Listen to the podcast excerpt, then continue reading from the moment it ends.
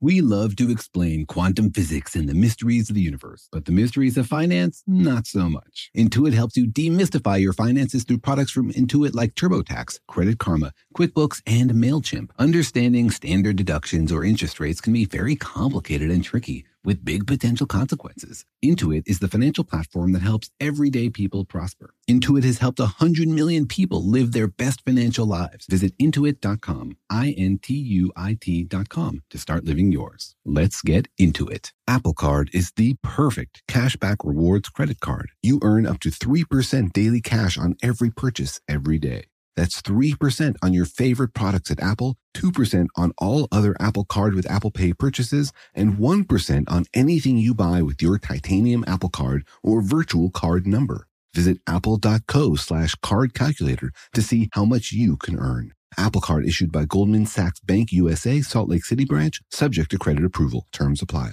What's up? This your boy Lil Duval, and check out my podcast, Conversations with Unc, on the Black Effect Podcast Network. Each and every Tuesday, Conversations with Unc podcast feature casuals and in-depth talk about ebbs and flows of life and the pursuit of happiness. Unlike my work on stage, I tap into a more serious and sensitive side to give life advice and simply offer words of encouragement, yet remind folks to never forget to laugh. Every Tuesday, listen to Conversation with Unc, hosted by Lil Duval on the Black Effect Podcast Network, iHeartRadio app, or wherever you get your podcasts. Presented by AT&T. Connecting changes everything.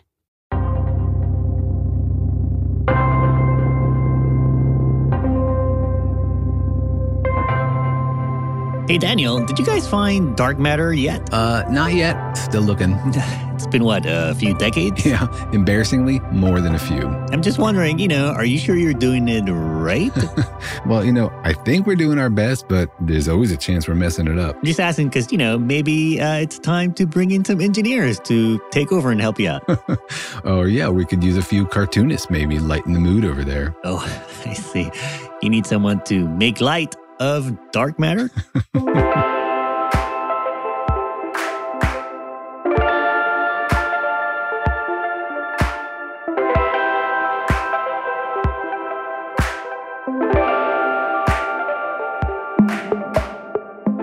Hi, I'm Jorge. I'm a cartoonist and the creator of PhD Comics. Hi, I'm Daniel Whiteson. I'm a particle physicist, and I'm desperately seeking dark matter. Sounds like a movie from the 80s. Desperately seeking dark matter. I hope it is because in the end of those movies, they always find what they're looking for. Mm. So that means that in about two hours, I'll discover dark matter. There'll be some ups and downs. But in those movies, they don't always find what they were expecting. That's true. Sometimes it turns out the friends they made along the way are the real dark matter.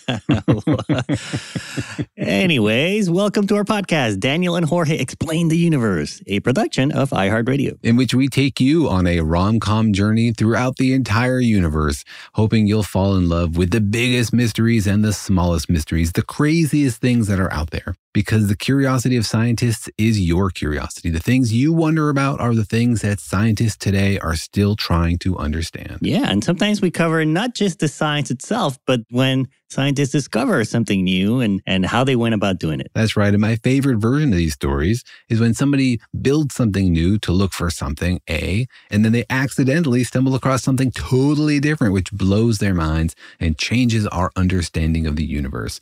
Those are my favorite stories. That happens a lot. Like you're looking for one thing, but you discover something else. That happens almost every time we turn on a new kind of eyeball to the universe. Mm. The universe is so filled with surprises that every time we create a new technology that lets us listen to the universe or look at the universe in a new way, we see something weird.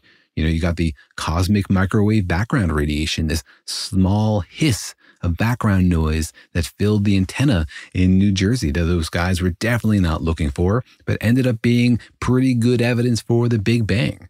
You got particles discovered here and there when nobody was expecting them. Mm. Every time we turn on a new telescope, we see some new kind of star or galaxy or black hole or weird stuff that we didn't expect. Right. It's a wonderful experience. And what's the standard protocol? Do you like uh, pretend you weren't looking for A and you were looking for B the whole time, or do you pretend that it was all part of the, you know, master plan? No, it's the best kind of discovery, the unanticipated discovery. As an experimentalist, you're not interested in going to find what somebody else predicted Mm. because then, hey, they get the Nobel Prize. It was really their idea. You're just checking the box. You're an experimentalist if you want to be an explorer, if you want to go out in the universe and discover something new. And so, yeah, you're going to, you know, follow the map and, and get ideas from the theorists. But the fantasy is to find something weird, something new, which changes our very understanding of the universe. And so, frankly, there's a bit of sometimes an overreaction like, hey, I found something I don't understand. Maybe it's a crazy new discovery. Mm, yeah, I'm sure Magellan and Lewis and Clark and all those explorers would often say, whoops, what's this? Maybe it's dark matter. In the anachronistic science fiction time travel movie that I'm pitching Netflix, that's totally a scene. Is it a ro- romantic comedy as, as well? Of course. Everything has to be a rom com these days. that's right. It's the Marvel formula. that's right. Dark matters of dark matter. But, anyways, we're talking today about one such experiment that was looking for one thing and may have accidentally or inadvertently found something else, maybe of more importance. That's right. This is an experiment that released their results a few weeks ago, and we got questions from listeners about what does this mean? And it's also made a real buzz in the particle physics community. Here's examples of what some prominent particle physicists said. Neal Weiner, a dark matter physicist at NYU, said, I'm trying to be calm here, but it's hard not to be hyperbolic. If this is real, calling it a game changer would be an understatement. Whoa. Yeah. So people got pretty excited about this. And then but that is pretty hyperbolic. uh, Mike Turner, famous physicist at U Chicago, former head of the NSF, said, quote, I really want to believe it, but I think it will probably break my heart. Oh, just like a good romantic comedy. exactly. It sucks you in, it makes you fall in love with it, and then it crushes you. ah, so there's a lot of buzz about this, huh? People are tentatively excited. People are tentatively excited. They want this to be something new, something fantastic, something fundamental. On the other hand, of course, it could just be nothing. It could be that the experimentalists don't quite understand what their machine is doing. So, all these professional, prominent particle physics professors are pausing their expectations? well, you know, they are pretty particular about claiming discovery. Oh. So you have to you have to really cross a threshold before people believe you've found something new. Mm. All right. So today on the podcast, we'll be asking the question: Did the xenon experiment just discover an axion. Now that's a lot of X's in for one sentence. There's a lot of X's and a lot of ons. Xenon, axion. Those are two words which uh, sounds sound pretty sciencey. You know, the X just kind of pushes it over. That's right. You know, and the xenon experiment is pretty cool. It's actually well named because basically it's a huge tub of xenon oh. and it's sitting in a mine underground in Italy looking for dark matter. And uh, everybody's been waiting to hear what it says. Like, will it find dark matter? And so it was already an exciting moment for particle physics when we knew they were going to announce their results. And uh, so everybody was pretty surprised at what they ended up announcing. Uh, but, anyways, we were wondering, as always, how much of this incredible potential discovery had made it out there to the public, how aware people are about this question. And so Daniel, as usual, went out there into the wilds of the internet to get people's reactions to the question Did the Xenon experiment just discover an axion? That's right. And if you're interested in participating in our virtual person on the street interviews and lending your speculation to our podcast, please write to us to questions at danielandjorge.com. We are always looking for and welcoming volunteers. Think about it for a second. Do the words Xenon and axion mean anything to you if someone asks you this question? Here's what people had to say. I have no idea what an axion is, but I do know that Xenon experiment has to do something with finding dark matter. I have no idea what the Xenon experiment is. I have no idea what axions are. Just listen to that fascinating episode this week.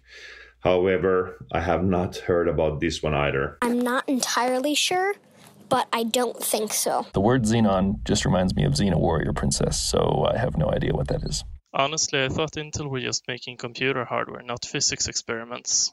But what do I know? Maybe the, their new Xenon CPUs have somehow discovered a deep truth of the universe. I have no idea of what either of them is, but whenever we hear statements in science with a question mark in the end, then the answer is most likely no. All right. I'm with the person who said it sounds like Xena, the warrior princess. I bet she made a lot of discoveries in her time, you know. she was an explorer for sure and a, a trailblazer. How to slice a person in half in one swoop. I think she destroyed the dark crystal at, at some point in maybe one episode. I think you're crossing your universes there. Is there a dark crystal in Xenon?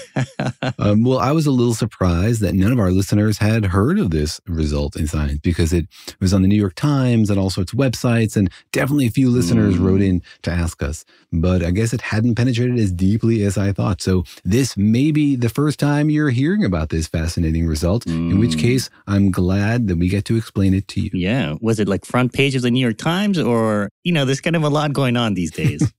there is a lot going on these days. I don't get the New York Times physical copy, so I can't really tell Mm. how prominently it is. And I definitely dig down to read the science underneath all the crazy politics and medical pandemic news just to sort of escape that crazy universe. Just to kind of uh, absorb your your palate a little bit.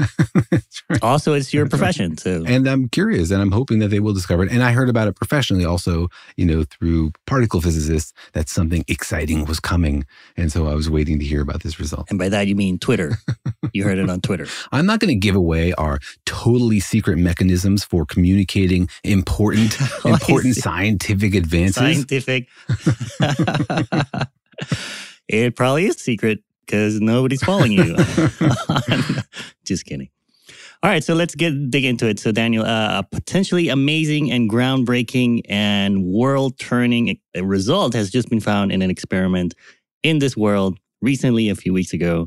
So, step us through it. What is the Xenon experiment, first of all? So the xenon experiment is basically a huge tub of xenon cooled down sitting underground. Mhm. And you might wonder, like, why would you want to do that? Who would want to chill a bunch of xenon down to very cold temperatures? Mm. And the reason is that it's looking for a very shy particle. It's hoping to spot one particle of dark matter flying through the earth and banging into one of these xenon atoms. Interesting. And so it's a, paint a picture for us. How big of a tub are we talking about? Is it like a pool, or is it like a bathtub, or is it more like a, a bucket? It's like a really big bucket, Mm. uh, maybe like a hot tub size. I mean, xenon's pretty heavy stuff. Mm. It's, this is about three metric tons of xenon. Okay. And so, you know, it's about as tall as a person and maybe a meter in diameter. okay. And so, you know, it's enough to like flash freeze Han Solo, probably. now we're talking language I can understand, Daniel.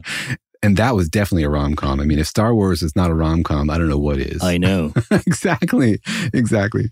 Anyway, the Xenon experiment was not trying to, you know, capture and freeze uh, people who were on the run from interstellar bounty hunters. Instead, it was trying to capture a signal of dark matter, Mm. this stuff that fills the universe, but so far has been frustratingly invisible to us. I see. And and why xenon? Xenon is one of the noble gases, right? That's right. It's one of the noble gases, and we use xenon because if dark matter bumps into something, it's going to be a very small signal. And so, what we want is a very big pile of very quiet matter that otherwise isn't doing anything. So that if we get a little signal, if dark matter comes in and happens to bump into one of these nuclei, we can tell. If you just got like a huge tub of hydrogen, there's all sorts of crazy stuff going on all the time. And if dark matter comes in and bumps a hydrogen atom, you wouldn't even Mm. I notice. see. But a big pool of xenon just sitting there mostly does nothing. Really? And so if something is able to penetrate a mile underground and bump into one of these xenon atoms, then you might notice. I see. It's pretty chill. It doesn't, I guess, uh, it's it's cold, so it's not moving, and it's also not very reactive. I guess is what you're saying. Exactly. And that's why we use these noble gases. Other teams were thinking about using liquid argon, for example, but xenon really has the best combination of being available, not being crazy expensive, and giving off the right kind of signal when it does get bumped. Right, and it also fit the acronym better.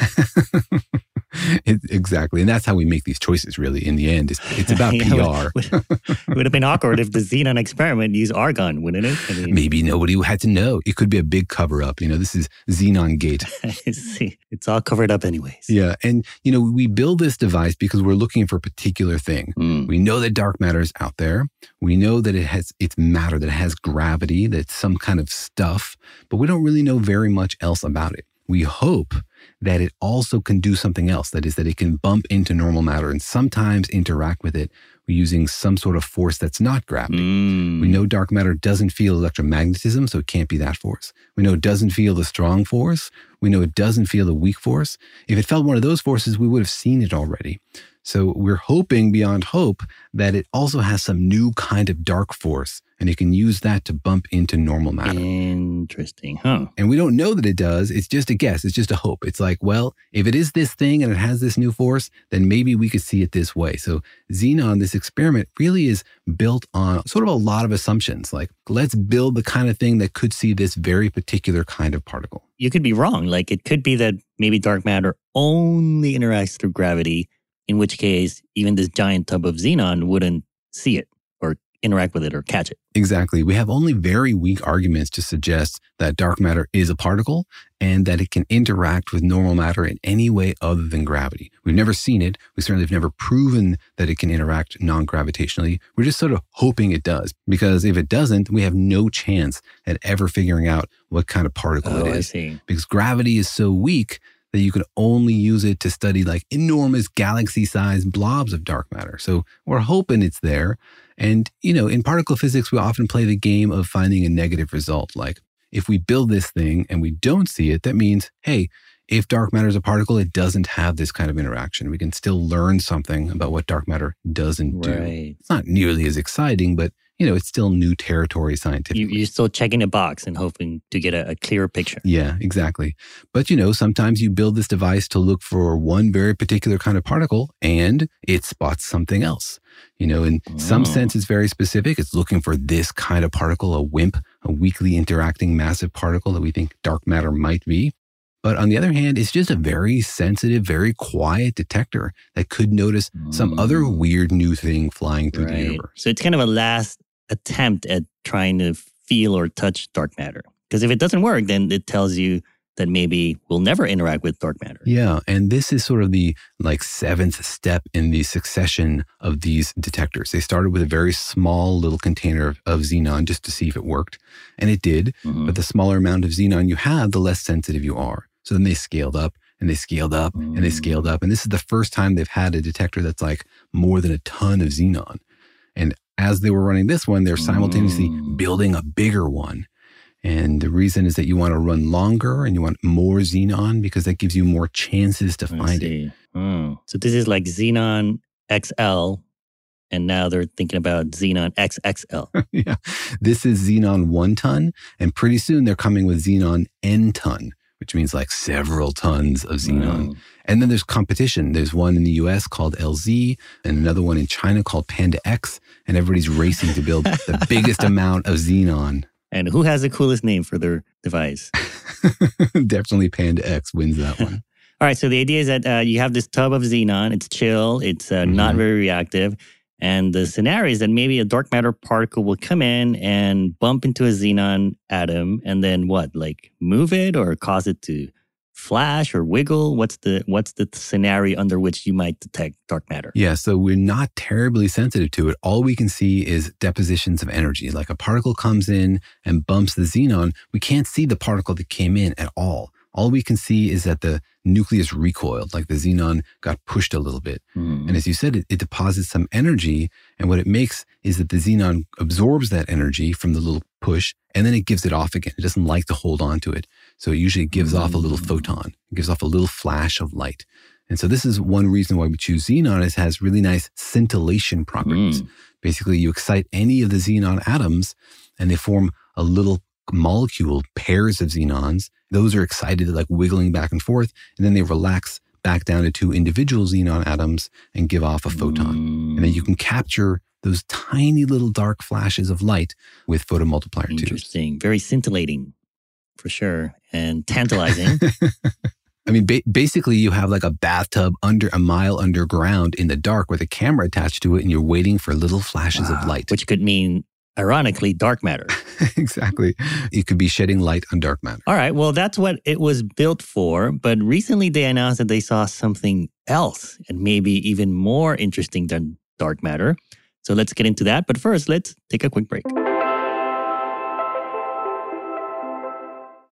You know that feeling after you've done a deep spring clean of your house when you realize, wow, how have I been living like this? It's kind of like how you feel when you find out you've been paying a fortune for wireless, while Mint Mobile has phone plans for $15 a month when you purchase a three month plan. Wow. how have I been affording all this? So it's time to switch to Mint Mobile and get unlimited talk, text, and data for $15 a month. Personally, I've used Mint Mobile and the calls are always so crisp and so clear. All of their plans come with high speed data and unlimited talk and text delivered on the nation's largest 5G network. So it's time to ditch your overpriced wireless and go with Mint Mobile's limited time deal for three months of premium wireless service for 15 bucks a month. To get this new customer offer and your new three month unlimited wireless plan for just 15 bucks a month, go to mintmobile.com slash universe. That's mintmobile.com slash universe. Cut your wireless bill to 15 bucks a month at mintmobile.com slash universe. $45 upfront payment required, equivalent to $15 a month. New customers on first three month plan only. Slower speeds above 40 gigabytes on unlimited plan. Additional taxes, fees, and restrictions apply. See Mint Mobile for details. The financial universe out there can seem like a vast place full of scary mysteries and exciting possibilities, but it can also be overwhelming to navigate, especially when you're first starting out in life. It feels sometimes like just one wrong turn could send you hurtling endlessly towards a financial black hole. But don't worry, you don't have to navigate the financial universe on your own. With the right tools, you can master the financial universe and chart your course with confidence. Intuit helps you navigate the financial universe through products from Intuit like TurboTax, Credit Karma, QuickBooks, and MailChimp. Intuit is the financial platform that helps everyday people prosper. Whether you're trying to manage your money or trying to run a business, Intuit gives you the confidence to take control of your finances so you can live your best life. Intuit has helped a hundred million people live their best financial lives. Visit intuit.com, I N T U I T.com to start living yours. Let's get into it. Apple Card is the perfect cashback rewards credit card. You earn up to 3% daily cash on every purchase every day. That's 3% on your favorite products at Apple, 2% on all other Apple Card with Apple Pay purchases, and 1% on anything you buy with your titanium Apple Card or virtual card number. Visit apple.co slash card calculator to see how much you can earn. Apple Card issued by Goldman Sachs Bank USA, Salt Lake City branch, subject to credit approval. Terms apply.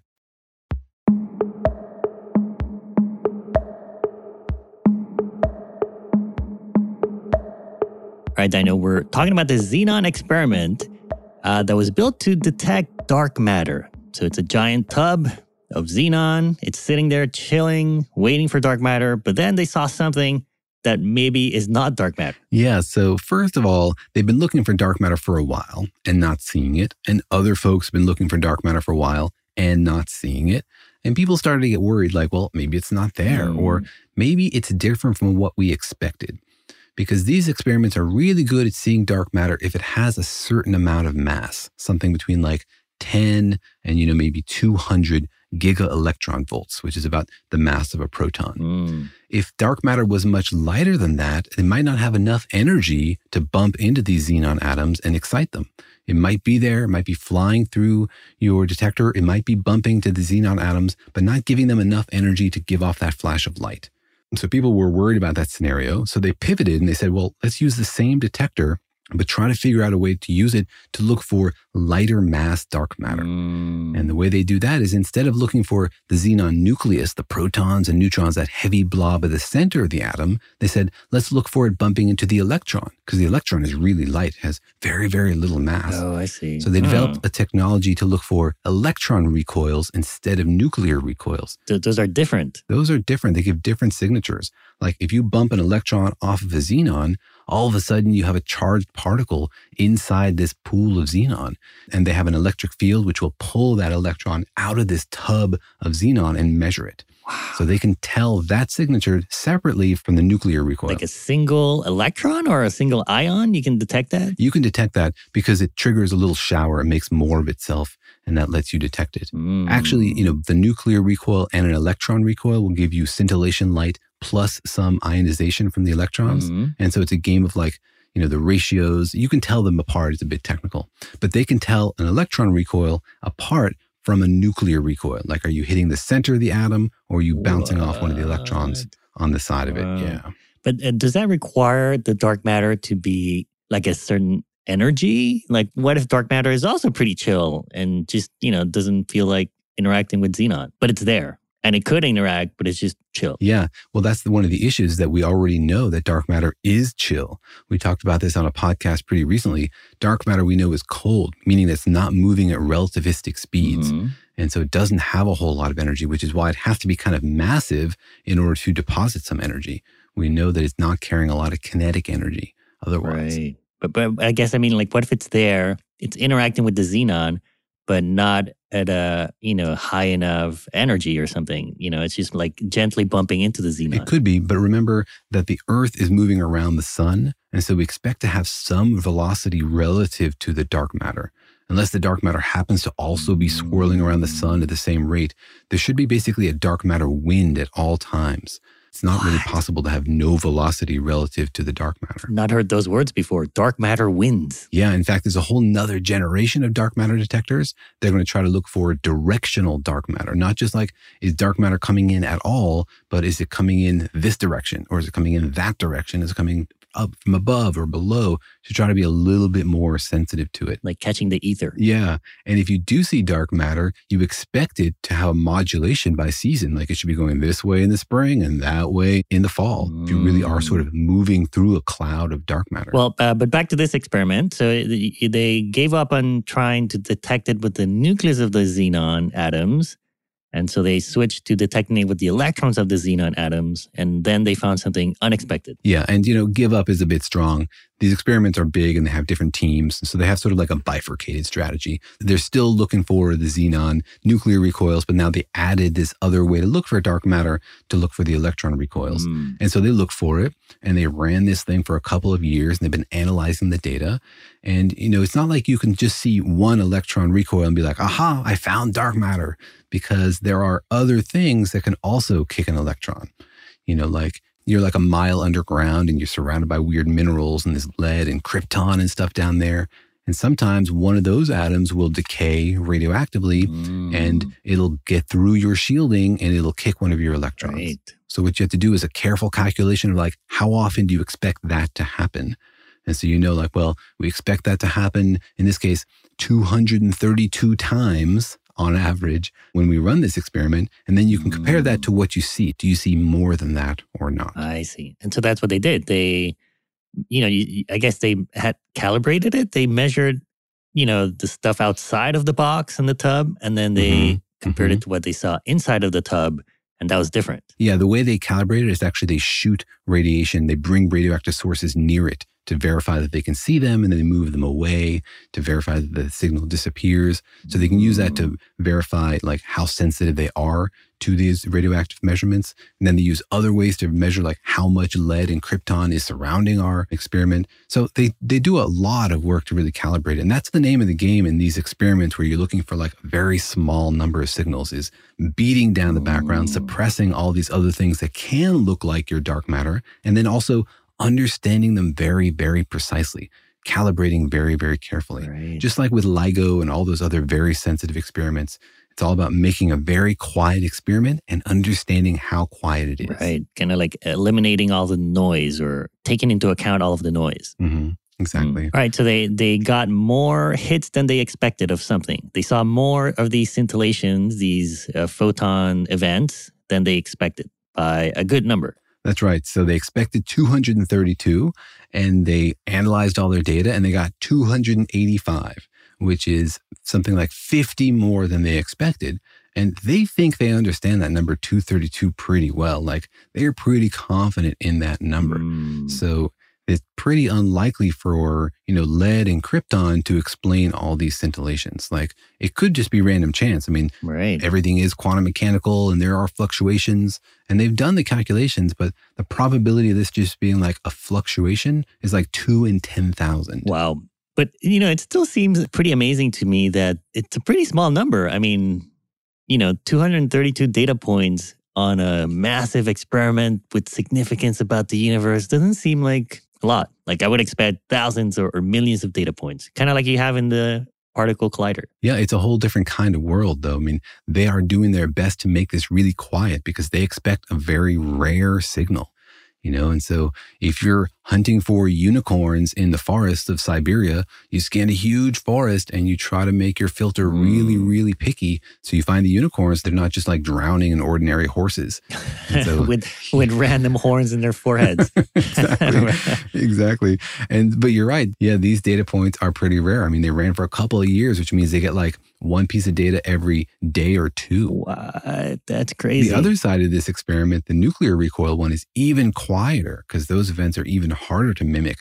And I remember times when they like they ran for two years and they saw two events and they expected one and they were like ooh interesting what is this second event are you kidding? seriously you know Wow. and they get to know their data like this is this event and that event they have names and relationships with these events Where were you when we found the second blip? Exactly, exactly. So this is actually kind of a big number for a dark matter experiment. They're used to dealing with events like less than 10. Oh my goodness. But because they went over to the electron side of things, they have larger backgrounds, so they see more events. Oh. Okay, so I guess the idea is they were looking for dark matter and they're waiting for dark matter to interact with the xenon and give off these events.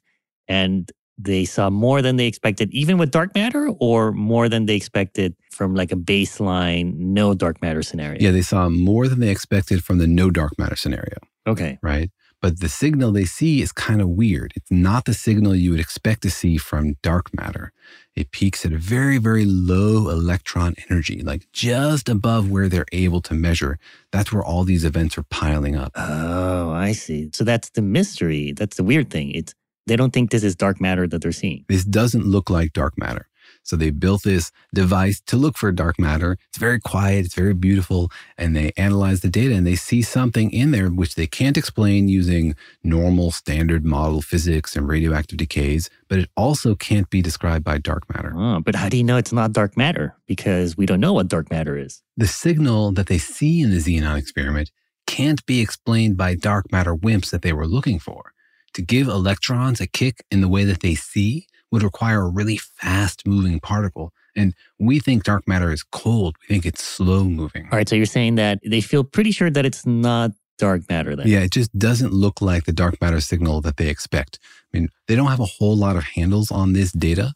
You know, what they can do is look at the energy of the electrons that are kicked off Mhm. and they have a prediction for what that looks like if it's dark matter and they have a prediction for what that looks like if there's no dark matter mm-hmm. and it doesn't agree with either of those scenarios. Like the energy distribution they see can't be explained by a dark matter particle. It has to be like a third scenario, something else. that's right. It has to be something else and so they came up with a few crazy ideas which if they're real could explain the signal and would like totally blow up physics What? They're like, it's unicorns.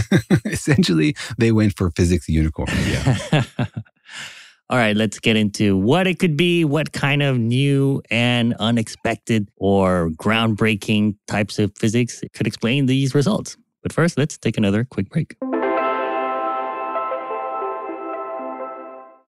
The financial universe out there can seem like a vast place full of scary mysteries and exciting possibilities, but it can also be overwhelming to navigate, especially when you're first starting out in life. It feels sometimes like just one wrong turn could send you hurtling endlessly towards a financial black hole. But don't worry, you don't have to navigate the financial universe on your own. With the right tools, you can master the financial universe and chart your course with confidence. Intuit helps you navigate the financial universe through products from Intuit like TurboTax, Credit Karma, QuickBooks, and MailChimp. Intuit is the financial platform that helps everyday people prosper. Whether you're trying to manage your money or trying to run a business, Intuit gives you the confidence to take control of your finances so you can live your best life. Intuit has helped a hundred million people live their best financial lives. Visit intuit.com, I N T U I T.com to start living yours. Let's get into it. This episode is brought to you by Navy Federal Credit Union. At Navy Federal, it's been the mission to help the military community for over 90 years. And not just help them, but do everything to make sure they not only grow, but flourish. That's why Navy Federal Credit Union has all kinds of great savings and investment options like share certificates with sky high rates. So don't hesitate. Start growing your finances today with a variety of savings and investment options. Navy Federal Credit Union. Our members are the mission. Savings products insured by NCUA. Investment products are not insured, not obligations of Navy Federal and may lose value. Life in our modern age comes at you pretty fast, which makes our time away especially valuable. When I take time off to relax, I like to get far from my everyday life to immerse myself in natural beauty and have a unique experience. But you don't have to leave the United States to experience tropical rainforests and islands filled with adventure, warm culture, and national treasures. Visit Puerto Rico, an island with a vibrant spirit that will sweep you away. People from Puerto Rico are called Boricuas, but it's not just a name, it's a spirit, a flavor, a rhythm that you can only find in one place on earth. Puerto Rico. It's embodied by these proud, passionate people, and you'll feel it in every part of the island. When you bask in the warmth of the beaches, when you taste the love in the food, when you embrace the call of adventure, you'll find the Boricua spirit in yourself as well. Because when you visit, you don't become part of the island, it becomes part of you. You can forget where you came from and embrace where you are in Puerto Rico because your visit ends, but the stories last forever. No passport is required for U.S. citizens and permanent residents. Learn more and plan your trip at discoverpuertorico.com.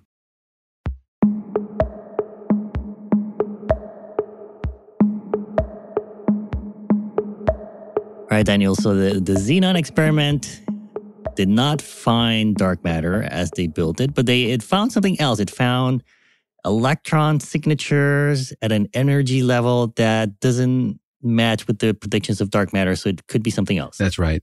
And so they played around. They said, well, what is this? Like, you know, what could this be? Could it be something else? Are there mm. any other ideas out there? Any things we weren't looking for, but might be able to explain this weird signature that we do see? And they suggest in their paper a few possible explanations. They have several ideas for what this could be. They do. They have several ideas, which range from like totally crazy to super boring.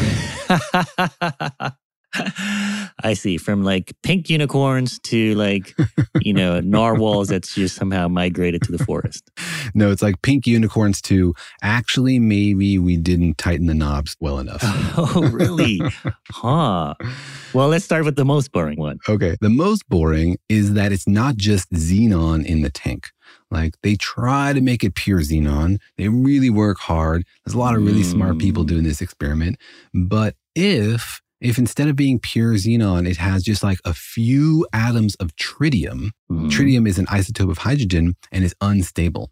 If you have like three atoms of tritium per kilogram of xenon, then it can decay to helium 3, giving off an electron, which looks exactly like this signature. Oh, I see. And they not only could it be a contamination, but they can pinpoint what kind of contamination it could be. Yes, and it's very hard to measure the amount of tritium in xenon. It's very hard to get it pure, and it's very hard to isolate the tritium. And so they're working on that. They're using all sorts of clever techniques to try to isolate the tritium and measure it separately, et cetera, et cetera. But this all could just be a bunch of puffery around a little bit of contamination in their xenon. Okay, because that's that common to have tritium accidentally in your xenon? I mean, I, I don't have any firsthand experience. uh, I don't have any xenon in my house that I've purchased. But yeah, I mean, xenon is naturally occurring and it's filtered out of the air. And in the process mm-hmm. of gathering xenon, sometimes impurities come in. And so it's pretty hard to get like really, really pure xenon. Mm. So it's something they were aware of, obviously, something they were worried about. And it is something that they can use to explain this signature without invoking crazy new pink unicorn particles. So they're working on that. I see. But wouldn't that eh, over time decrease, like as all the tritium decays, that would go down eventually? Uh, I suppose it would, but you know, this would be enough tritium in there to provide this signal.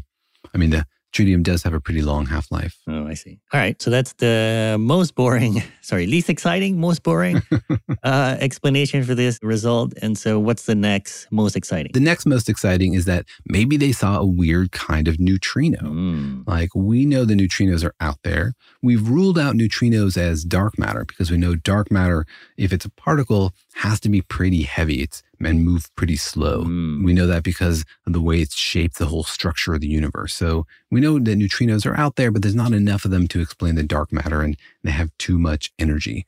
But people thought, you know, this huge device that we've built is also a good way to see neutrinos. Mm. Like if a neutrino flies through here and bounces into one of these electrons, then we could see that. Right. That's how they find neutrinos in the first place, right? Like a big tub of something chill. Yeah, exactly. Big tub of something chill is a good way to find shy particles, especially you put it underground so you don't get bombarded by muons and all sorts of other stuff from cosmic rays. And so it's very similar technology to all the neutrino experiments. Like we talked about the Dune experiment, which is, you know, fundamentally very similar to this experiment. Mm-hmm. Equally cool acronym, yes. Equally cool acronym. But to make this signature, this sort of like weird spike in their electron spectrum, they need a particular kind of neutrino that we've never seen, which is a neutrino with a little magnetic field. What? Like a non neutral neutrino. Yeah, neutrinos don't have electric charge. And we think that the reason that particles have a magnetic field is because they have both electric charge and this weird quantum spin. So it's not like they're actually spinning, but there's some like weird particle analogy to spinning with charge that gives you a little magnetic field. And we talked last week on the podcast about how a muon has a little magnetic dipole, a north and a south, mm. And you can measure it really precisely to learn secrets of the universe. Well, neutrinos, we don't think they have them, but if there was a kind of neutrino which did have a magnetic field, it would give you this kind of signature. What? So a new neutrino. A new kind of neutrino, yeah. A neutrino that has a little magnetic field. Mm, I see. And is that even allowable in the sort of laws of physics, or would this totally be new and break that down? This would be totally new. It'd be crazy. You would have to really rework the whole standard model to allow for a neutrino that had any sort of like electromagnetic interactions. Oh. It would break a lot of stuff. All right. But that's exciting, right? That's like, hey, that's what we're doing this for. We're doing this to break our understanding so we can rebuild it, right? That's that's what experimentalists are hoping to do is to find something new and crazy. Mm, you're like, break it, break it. exactly. But you know, it's got to be real. And when you think about this kind of new idea, you have to think like, well, if that existed, would we see it somewhere else? Is there another way we could have or should have spotted this? You know, are you just trying to explain the fact that you didn't really get pure xenon and make it sound dramatic? Mm, if these new kind of neutrinos existed, they would interact with the xenon in a way that could maybe explain this weird data. Yes. Okay. So that that sounds pretty I don't know, interesting and groundbreaking, but you're saying that there's a third possibility, which is even crazier. That's right. And so there's another idea, which is maybe they didn't see dark matter. Maybe they didn't see neutrinos. Maybe what they saw were this weird particle called axions. Yeah. We talked about axions a couple of episodes ago, right? They're detergent particles, right? They clean up the other molecules. yeah, the name of them. And atoms, right? there you go. they do all the dirty work of the universe. Yeah, they're a crazy particle invented to solve a problem in theoretical physics. You know, why two things seem to balance and we don't know why. And they invented this axion to give those things balance. And then as a bonus, people realized, hey, wait a second, maybe axions could be the dark matter. And we talked about it on the podcast a few weeks ago. Mm. And axions, if they exist, they're sort of like a photon, but they have a little bit of mass but they're really, really not very heavy. They're like a tiny little bit of mass, like right. one one thousandth of an electron volt, which is very small, given that like an electron is like half a million electron volts. So these things, if they exist, would be like, you know, a billion times less mass than the electron. Right. But you still sort of think of them as a heavy photon, like a photon with mass. That's right. And if axions are out there, then in order to be the dark matter, they need to not be moving very fast, right? Dark matter is cold and axions are very, very low mass. And so this experiment couldn't see dark matter axions. Mm. But they said, all right, well, we can't see dark matter axions. What if there's a new weird kind of axion, wow. like one that's made in the sun and shot out with a lot of energy? So, like a hot axion. Wow. Sounds like a reach. it's, a, it's a bit of a reach. Yeah. It's a bit of a reach. like, uh, let's let's put on all of our idea hats, everyone, because we, we're going to lose funding if we don't come up with some cool ideas. Hey, I thought you'd be impressed. It's sort of like, you know, physics engineering. They're like, all right, what if we take a piece of this idea and we staple it to that idea and then we hang the whole thing on this third idea and it sort of, you know, oh, you know, does what we need to do. Is that what you think of engineering? yeah. Is your view of engineering like um, that scene from Apollo 13 where they're like, what if we use duct tape to glue this tube over here? Exactly. Is that not the is that not the high water mark for engineering? I mean I'll let that pass. But so you're saying this is like um, creative physics here, creative, um, you know, problem yes, solving. yes, exactly. they're coming up. They're like, what can we do to explain this weird signal in an exciting way? Because who wants to write a boring paper about tritium? We want to write a paper saying, maybe we discovered this crazy new thing that nobody ever thought could exist, but we might have like Ah. broken open the universe. Meaning, because if you do find this axion, this new kind of potential hypothetical particle, so it's like a hypothesis on a hypothesis, Mhm. right? So if you do Mhm. find it, that would Mhm. break the laws of physics. Well, it would be hard to explain because nobody knows why axions would be produced in the sun. And if they were produced in the sun in order to have enough speed to be seen by the xenon experiment, then it would cool down the sun. Like it'd be pumping out a lot of energy. And we would expect stars in the sky to fade out much faster than we see. So the solar axion is sort of already disfavored by lots of things in physics. It's sort of like contradicted by astrophysical measurements already. I see. So It'd be too weird. If it does exist, it'd be yeah. If it does exist, it means we need to re-understand how stars work. Which is hey, that's exciting, Mm. and we need to understand like why stars are making this axion and why this axion exists in this way. So it would be a pretty big discovery if solar axions were real. It would make us rethink a lot of stuff. I see. Would you have to rethink not just the standard model, but also like how stars work? Yeah. And we've gotten pretty good at understanding how stars work. You know, we have a good model for how they burn and how they die and the various kinds of stars that are out there.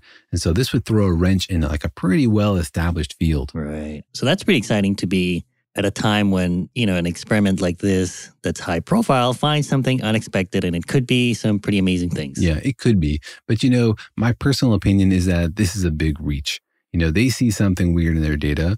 Uh, That's cool. But, you know, we see weird stuff in our data all the time. And usually it's because we didn't really understand the backgrounds. We didn't really understand the performance of our instrument. There was something weird going on. It was miscalibrated or some other source of these events that we didn't anticipate. And so you got to be really skeptical.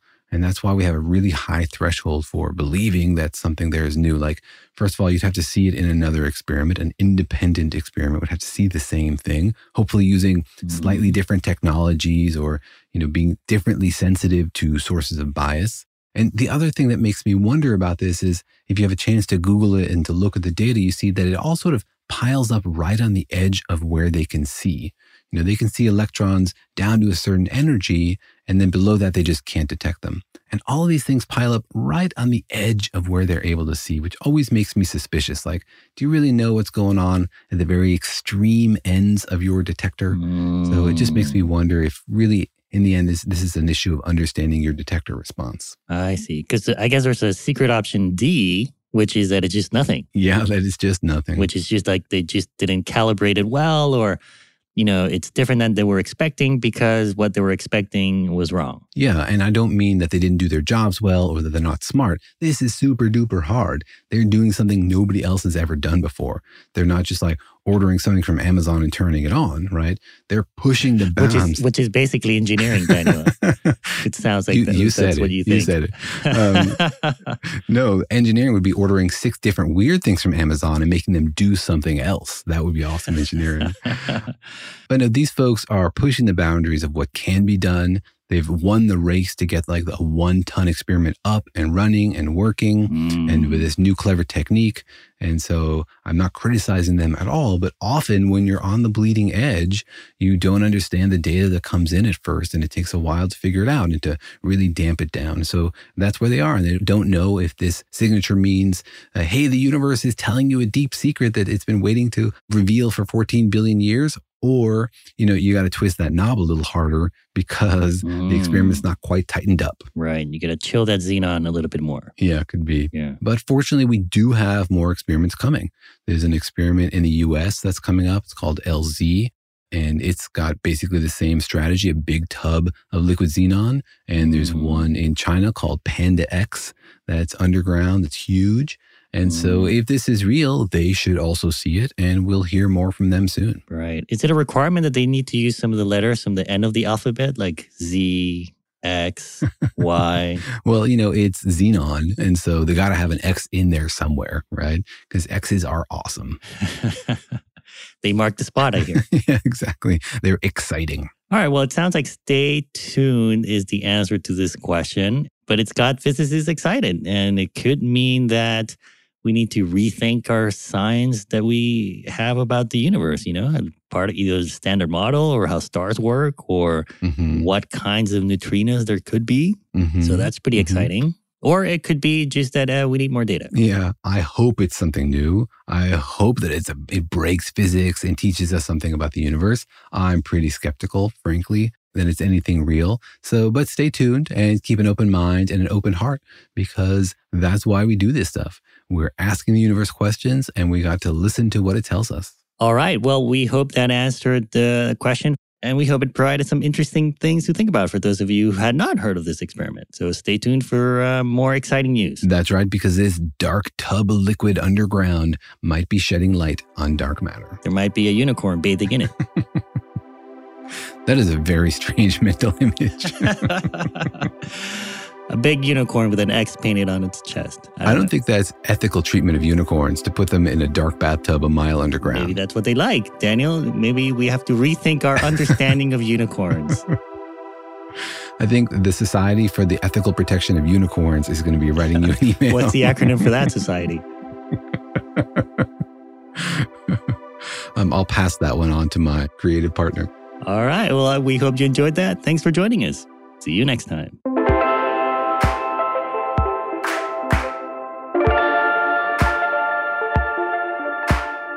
Thanks for listening, and remember that Daniel and Jorge Explain the Universe is a production of iHeartRadio. For more podcasts from iHeartRadio, visit the iHeartRadio app, Apple Podcasts, or wherever you listen to your favorite shows.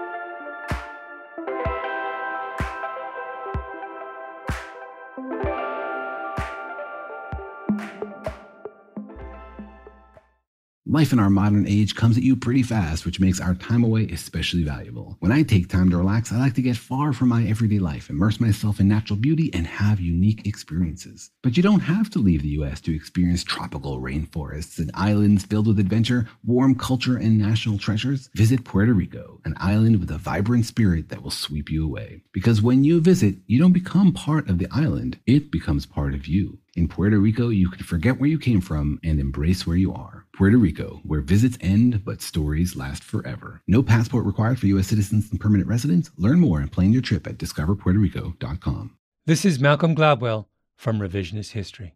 eBay Motors is here for the ride. With some elbow grease, fresh installs, and a whole lot of love, you transformed 100,000 miles and a body full of rust into a drive that's all your own. Brake kits, LED headlights, whatever you need, eBay Motors has it. And with eBay Guaranteed Fit, it's guaranteed to fit your ride the first time, every time, or your money back. Plus, at these prices, you're burning rubber, not cash. Keep your ride or die alive at ebaymotors.com. Eligible items only, exclusions apply. For the ones who work hard to ensure their crew can always go the extra mile, and the ones who get in early so everyone can go home on time, there's Grainger, offering professional grade supplies backed by product experts so you can quickly and easily find what you need. Plus, you can count on access to a committed team ready to go the extra mile for you. Call, clickgrainger.com, or just stop by. Grainger, for the ones who get it done.